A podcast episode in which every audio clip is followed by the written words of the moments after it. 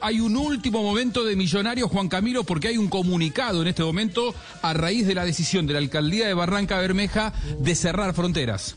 Juanjo, la decisión es con respecto a la medida que tomó la alcaldesa Claudia López aquí en Bogotá sobre el cierre del estadio Nemesio Camacho El Campín, por lo cual Millonarios no podrá ingresar eh, público mañana como estaba previsto. Y dice, ante la determinación del gobierno local de no permitir el ingreso de asistentes a los partidos en Bogotá como consecuencia de los hechos ocurridos en el partido en mención, Santa Fe Nacional, Millonarios manifiesta que no está de acuerdo con esta medida ya que afecta directamente a la institución, a nuestros abonados y seguidores. Reiteramos que a pesar de no estar de acuerdo con la medida tomada, esta será acatada y respetada. A nuestros abonados y afición en general, les informamos que continuaremos trabajando para poder conseguir su regreso a, a nuestros partidos de local. Estaremos atentos a las determinaciones del distrito para el ingreso del público al estadio y así poder reactivar el plan de retorno del hincha embajador, el cual ya estaba programado y organizado para el clásico contra Santa Hola. Fe.